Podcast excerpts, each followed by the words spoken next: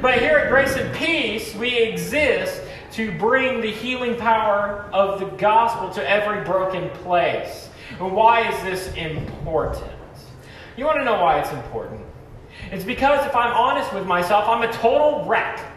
I'm messed up. I ain't got it together. But Jesus' grace in the gospel, the declaration of his life, death, and resurrection, that he's making beautiful works out of wrecks like me. That's good news. That's good news. And so that's why we're about the gospel. Paul says, I am not ashamed of the gospel, for it is the power of God unto salvation. Jack Miller sums up the gospel like this Cheer up. You are more sinful than you ever imagined. But in Christ, you are more loved than you ever dared hope.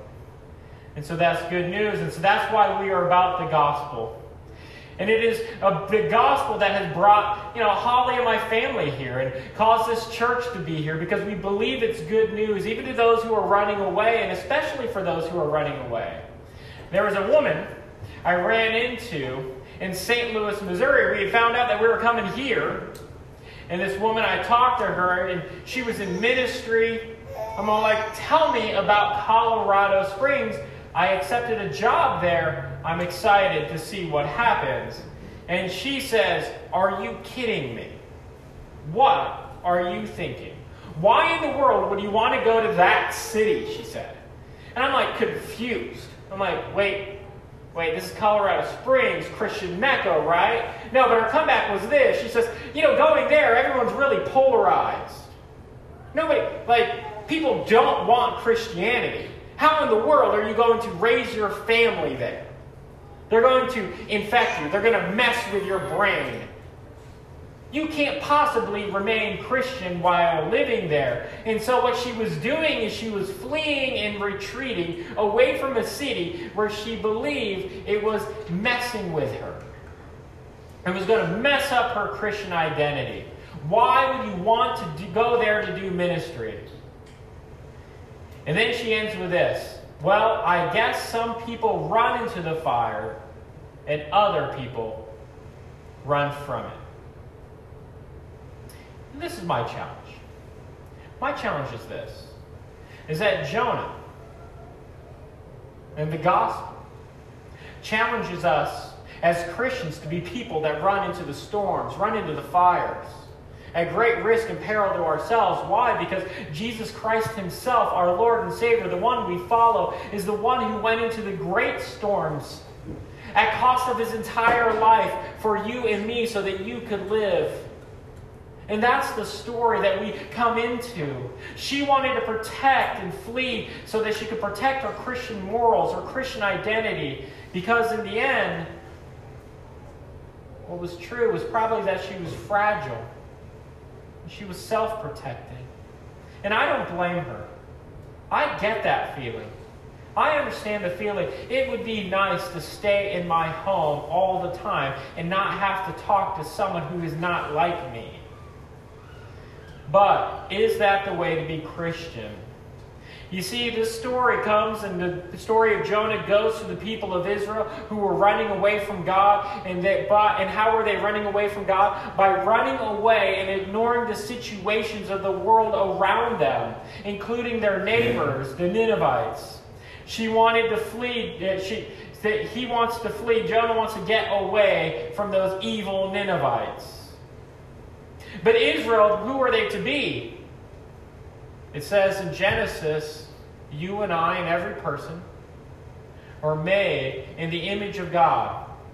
We are made to reflect the character and goodness, the very person of God into the world. We are like angled mirrors, one who worships the great Lord and shows into the world God's goodness, God's mercy, God's love. In Exodus 19, God's people are called his treasured possession amongst the, amongst the nations. Why? so that they may be to him a kingdom of priests and a holy nation. That they are to minister the presence of God, his love and his kindness, his person into the world. But what is Jonah doing? Jonah is asleep in the belly of a boat while a storm is raging around him. Here's a question Who's the sinner in the book of Jonah? Who's the sinner? Surprise, surprise, it's not the dirty heathen Ninevites. No. What did Jonah do in this story? He made himself to be the sinner. As striking as it may sound, the religious, God worshiping minister who fears the Lord, Yahweh, is the sinner. And Jonah does this in order that he may get into every religious person's life. Suddenly, he's in your closet going, Surprise, you are the man. You are the one to whom this is written. Notice that the people who are repenting, the people who are doing what they should have done, are the pagans, the sailors, the Ninevites. They are turning away from their sin, and Jonah sits in obstinance. They're doing what the message of the prophets typically was. They're repenting, they're giving up their trust in anything else. And they're trusting in the living God. Repentance is giving up your trust in anything else to give you an identity to give you a bearing in this world, to make you socially acceptable in this world, and to trust and rest and receive on the finished work in the person of Jesus Christ. But our identities are fragile, aren't isn't it? We're fragile people. You want to know how fragile it is? This is how fragile, fragile you and I are. If we were to put anything out there about our Christian faith or whatever, I mean, it could be anything. It could be uh, Instagramming about some food I have, and as soon as someone says something negative or we take that as remotely backhanded, what do we do? We start to sweat. We start to panic. Why? Because we think our identity is on the line. And so, what do we re- how do we react? And the tendency to react is generally to self protect. And there's two ways that we generally self protect. One of them is to retreat into little holes and never talk to anybody. And the other way is then to project all of our fears and failures. And what do we do? We go after people, we blast them, we go on the offensive. See, Christianity, what happens in our world is because of our fragility, we adopt this victimhood status. And from that status, we Christians, we operate in fear. We either cower in retreat or we project and become offensive. As people, though, they are to see us. And when they see us, they're to see the God we worship. Is he stable? Is he loving? Is he kind?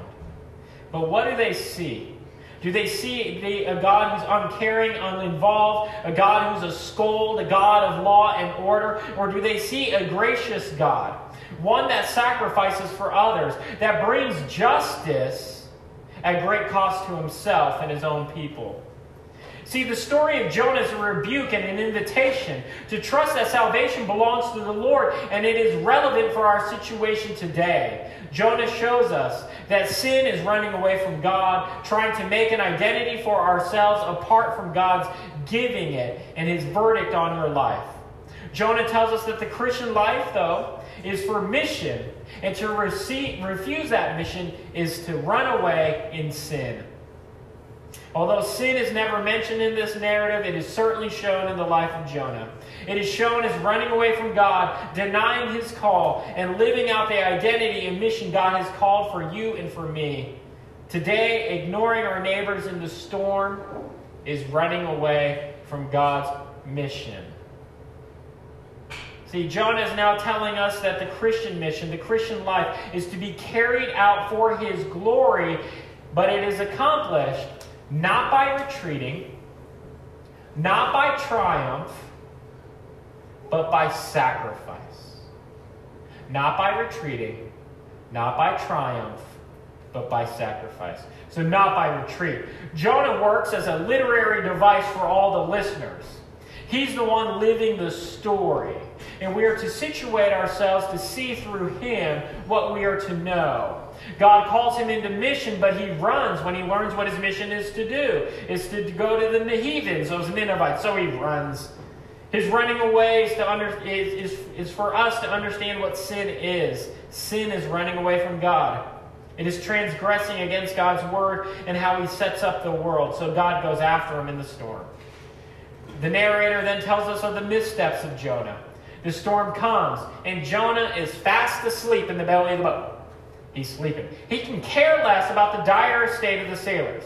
Jonah has retreated, and it was because of his failure that the storm comes on these people.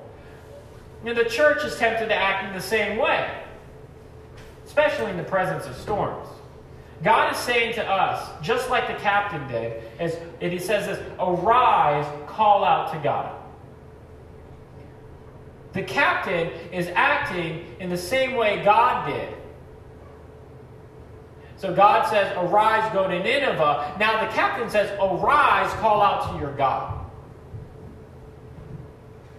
See, he's trying to wake him up. Notice it is the pagans waking up the religious person.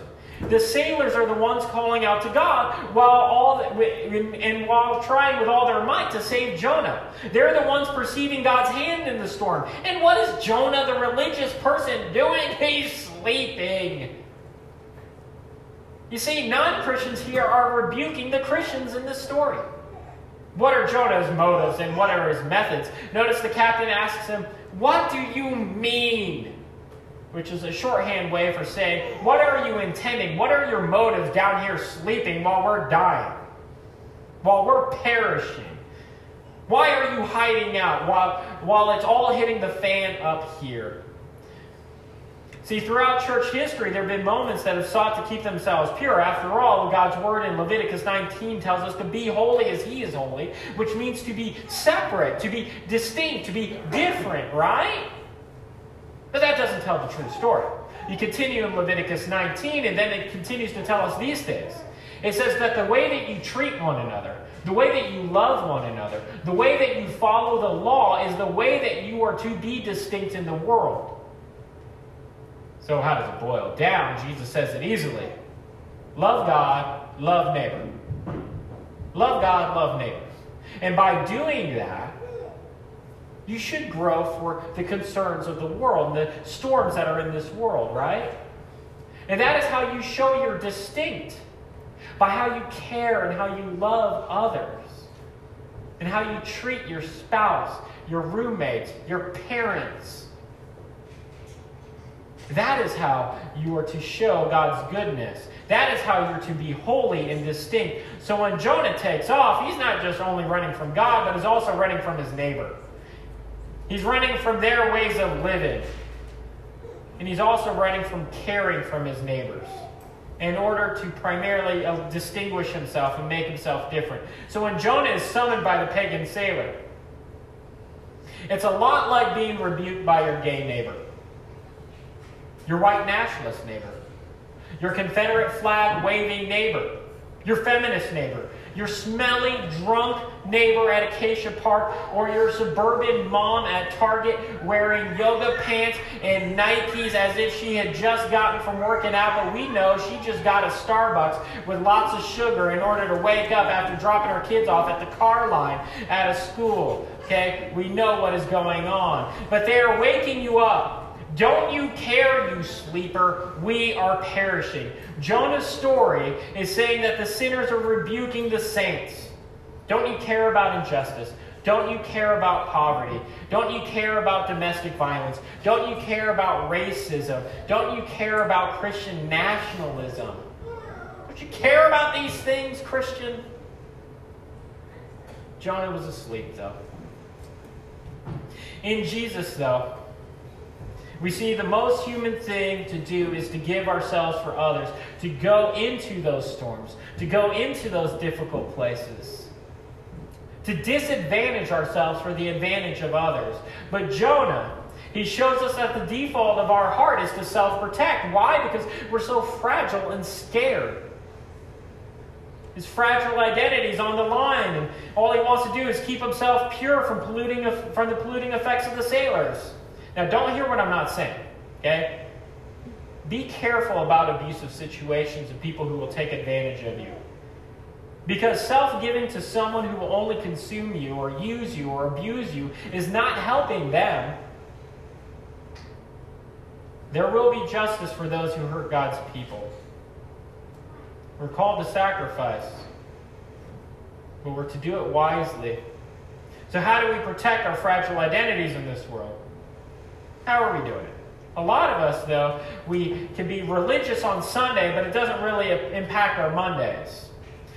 We can worship on Sunday, and then we ignore the greater pain on Monday. And how do we do this? Exclusively homeschooling is one way. I'm not saying homeschooling is bad, I homeschool. Saying that the only way to educate your kids, this is the only way, this is the only godly way to do it. You ignore current events. You refuse to read books by non Christian authors. You don't view any art from non Christians. You steer your kids away from any opportunity with non Christians. You cloister why? Because you know you're fragile, not wanting your views to be challenged. But John is telling us that we need to wake up. People are perishing. And you know what? Skeptics do it too. Skeptics retreat into hobbies just like you or I do, into romances, into Netflix. And we ignore really delving deep into the questions of the world. Ignore our Christian friends, really allowing them to challenge our beliefs or our worldviews. You see, but the storms of life will always challenge you and will get each and every one of us. And Jonah's sleeping, but not any sleep. The sleep that is discussed here is the same sleep that was overtaken Adam whenever he was in the garden. He was, God puts him, makes him sleep. And it's the same word, same understanding. What does this mean? Is that mean Jonah's sleep is so so deep that he's snoring but it means that he's like under anesthesia. He's under the power of sleep. And what does this mean for you and I? It means this. What God is doing is saying that you're under the power. A power that tells you to ignore your, these people, to retreat, to hide. And it's powerful and it's alluring. So while people are dying, you could be under this sleep. Jonah is a reminder that ignoring the world and its troubles is running from God. God has called you to be part of his people, to go into the world and bring life to it, to be salt and light, because Jesus is God come into the world. And he was thrown into the storm for us. So, how do we do this on the most basic levels? Many of us just need to invite people over to eat. Some of us need to know that we're on mission on Monday, that our coworkers are what they, are going through the storms there. Or just be present. Ask them how it's going. Be available. You are to take Jesus there wherever you go, to be in your neighborhood with a purpose. So some people are like, I, Vince, I don't know any non Christians, and I understand that. I get that. So you know what you do? You join a club. You volunteer. Help out your kid's school. Hang out at your local school, your community center. Do things like that. Be present. Go into the storms of life with other people. Also, the Christian life is not won by triumph. Later in the book, we see uh, Jonah's nationalistic version of his, of his religion. The nationalistic version of Jonah comes out. Whenever the Ninevites are spared, he's all like, What? You didn't nuke them? Come on, why didn't you nuke them? That's all he wanted. See, he was afraid of that. And what he wanted was for God to kind of undo their power and their strength. He wanted God to get rid of them, to defeat their enemies. He believed that God was on his side and thought that any means would justify his country defeating his enemies. He was hoping to win the culture war. And many approach the mission of the church as winning the culture war for Christ. And we bring it into all of our little relationships as well. We try to win over our family or our friends. But the means by which we do that at times is by scolding them and say, telling all about the laws and every way that they're a sinner, instead of showing them the beauty and the goodness that is in Jesus Christ. Notice, notice Jonah's really terrible sermon in Nineveh, in Nineveh whenever you get there. Repent. Nineveh's about to be overthrown. And somehow they turn. Okay? I, I'm not saying that you should ever, ever base your ministry at work on what Jonah does. Man, that would be terrible. Don't do that. Okay? Now, don't hear what I'm not saying. I do believe we should try and convince our neighbors about Jesus. I do believe that living life God's way is the best for every person. I do believe that Jesus is the universal salvation and it is very exclusive because he is the only way to be saved. So don't hear what I'm not saying. But the methods by which we get there cannot be by, bull- by bullying. We need to be careful with our desire to win the culture for Christ because when we do, we may find ourselves easily justifying the means. But we're told how to win cultures in the Gospels and in the, in the story. And it doesn't involve policy, power, or position because God's kingdom is not brought into effect by power. It comes by prayer, grace, compassion, mercy, and kindness. It comes by the daily hearing and doing of God's word and the order, ordinary operation of grace communicated to us in the sacraments. The kingdom comes by grace and not by force. Some people might say, but Vince, we need to get them to have a Christian worldview. You know, come on, 2 Corinthians 10, verse 5, you need to demolish every argument says. Yeah, I get that. But verses 3 through 4 also tell us that it is not according to the flesh. It is not by the default ways of doing things. It is not by trying to win every argument, by showing everyone all their logical fallacies and different things like that. Sure, you may do that, but you have to do it with kindness and mercy and grace. In the same way that Jesus runs into your life not because you deserve it, not because you got it together, not because you had all the arguments in your head, but by grace. Remember, all truth is God's truth no matter where it is from. Instead, the triumphalistic type looks down their noses at those who don't share their worldview, treats them as inferior and stupid all the time, saying, It's for your good. You see, those who believe themselves to be irreligious or non Christians, they do the same too. They do it by shaming others on social media. Christians do that too, especially for not voting the correct way, not being as, as smart or intelligent or educated, not being as woke, not being as affirming of other sexual ethics. And this also goes into our relationships at home. You see, notice how this trickles down into your everyday life. How do you win your children over? Are you always getting them in line by scolding them? Or do you forget that God's kindness is meant to bring us to repentance? It is the kindness of God. It's not by trying to get into power and getting all the legislation and the courts to enact and enforce policies to bring about God's kingdom.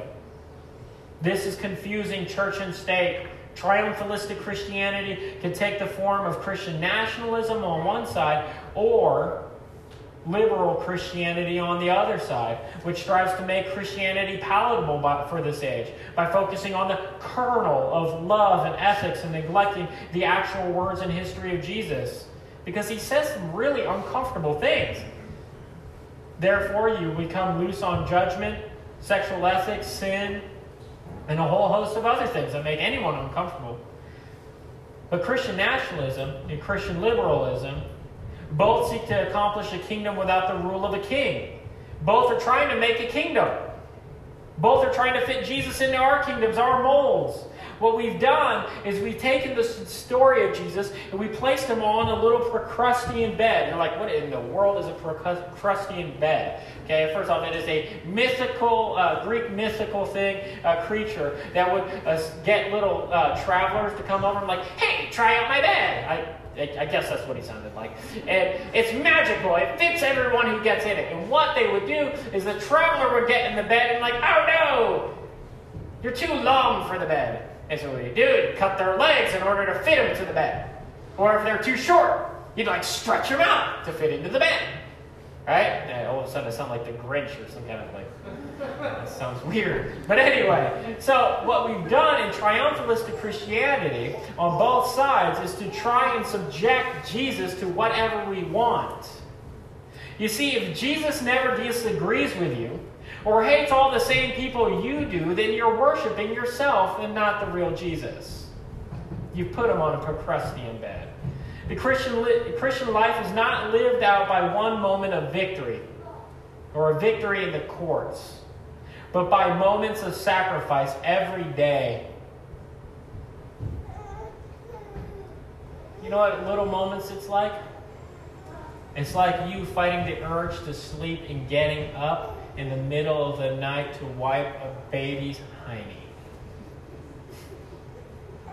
That's the way the Christian life looks.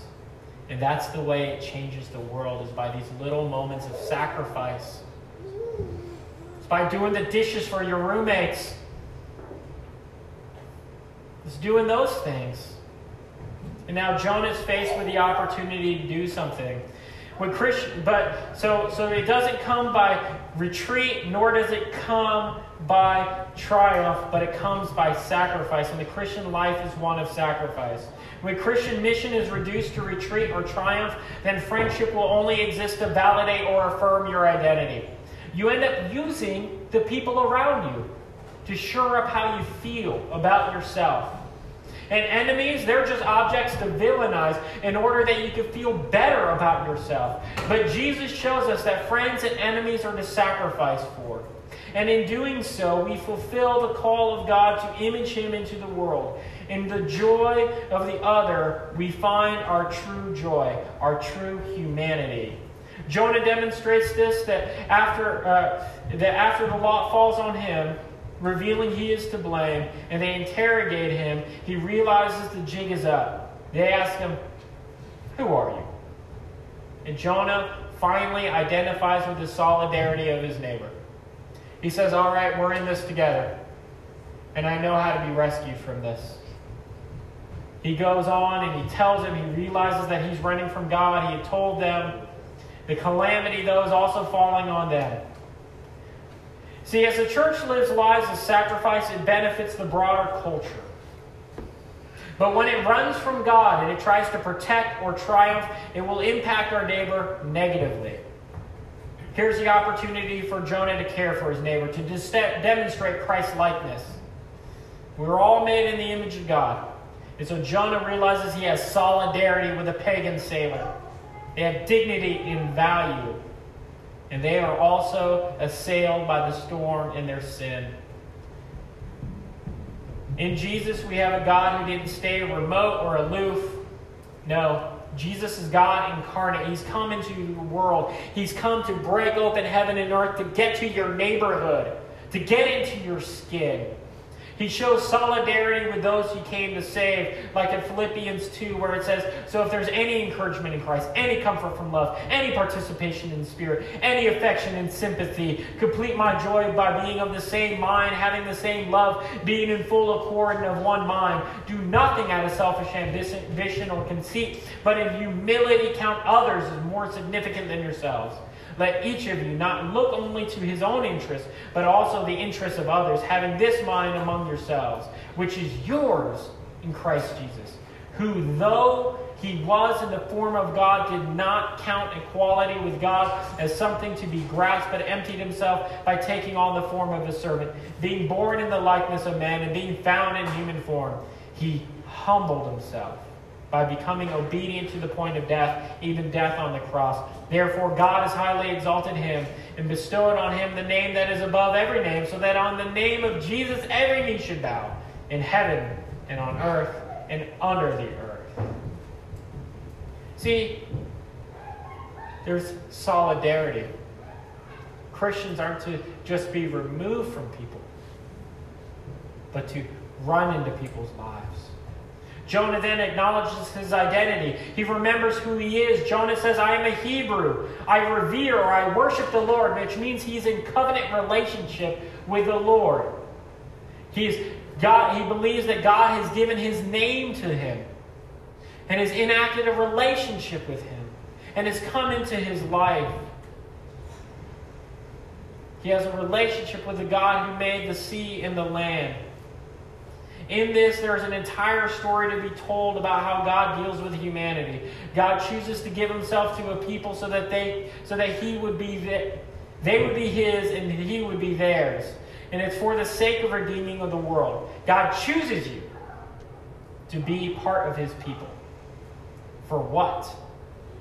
For his mission. Not because of your morality, but because of his mercy. Israel is to be God's treasured possession, ambassadors of reconciliation. Jonah, and by inference, Israel, they're called to belong to God, and that is to be their core identity, is that relationship with Him. And it can't be snatched, can't be taken from you. And you got to let it sink down into your heart. And so he begins to see with eyes of compassion rather than contempt for the sailors. You see the sailors doing everything they can to save him and now realizes he needs to do something to save them. And what does he say? Throw me in. Throw me in. Here, Jonah realizes that he's to blame, and his identity enables him to take the penalty to rescue sailors. We're called to lose our lives for his sake, and we'll find it. The Christian life is cruciform, dying a thousand little deaths to bring life. And this is true in every relationship. Jesus takes the blame for his people and he's thrown into the storm of God's judgment on the cross so that you and I may be enabled to live life as it was meant to be lived in service and sacrifice to others, knowing that on the cross he hung so you could be free, not to retreat, nor to gloat in triumph, but to sacrifice in the midst of storms and reflect Jesus' grace, mercy, and kindness to others. This is life as it was meant to be. This is the Christian life, one of sacrifice for God's glory.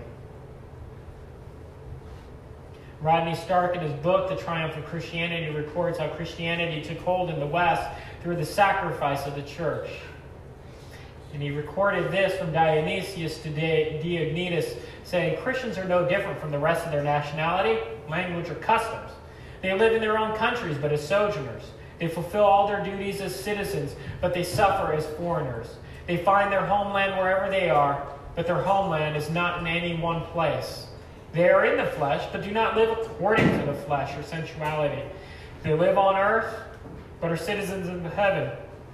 They obey all laws, but they live at a level higher than that required by the law.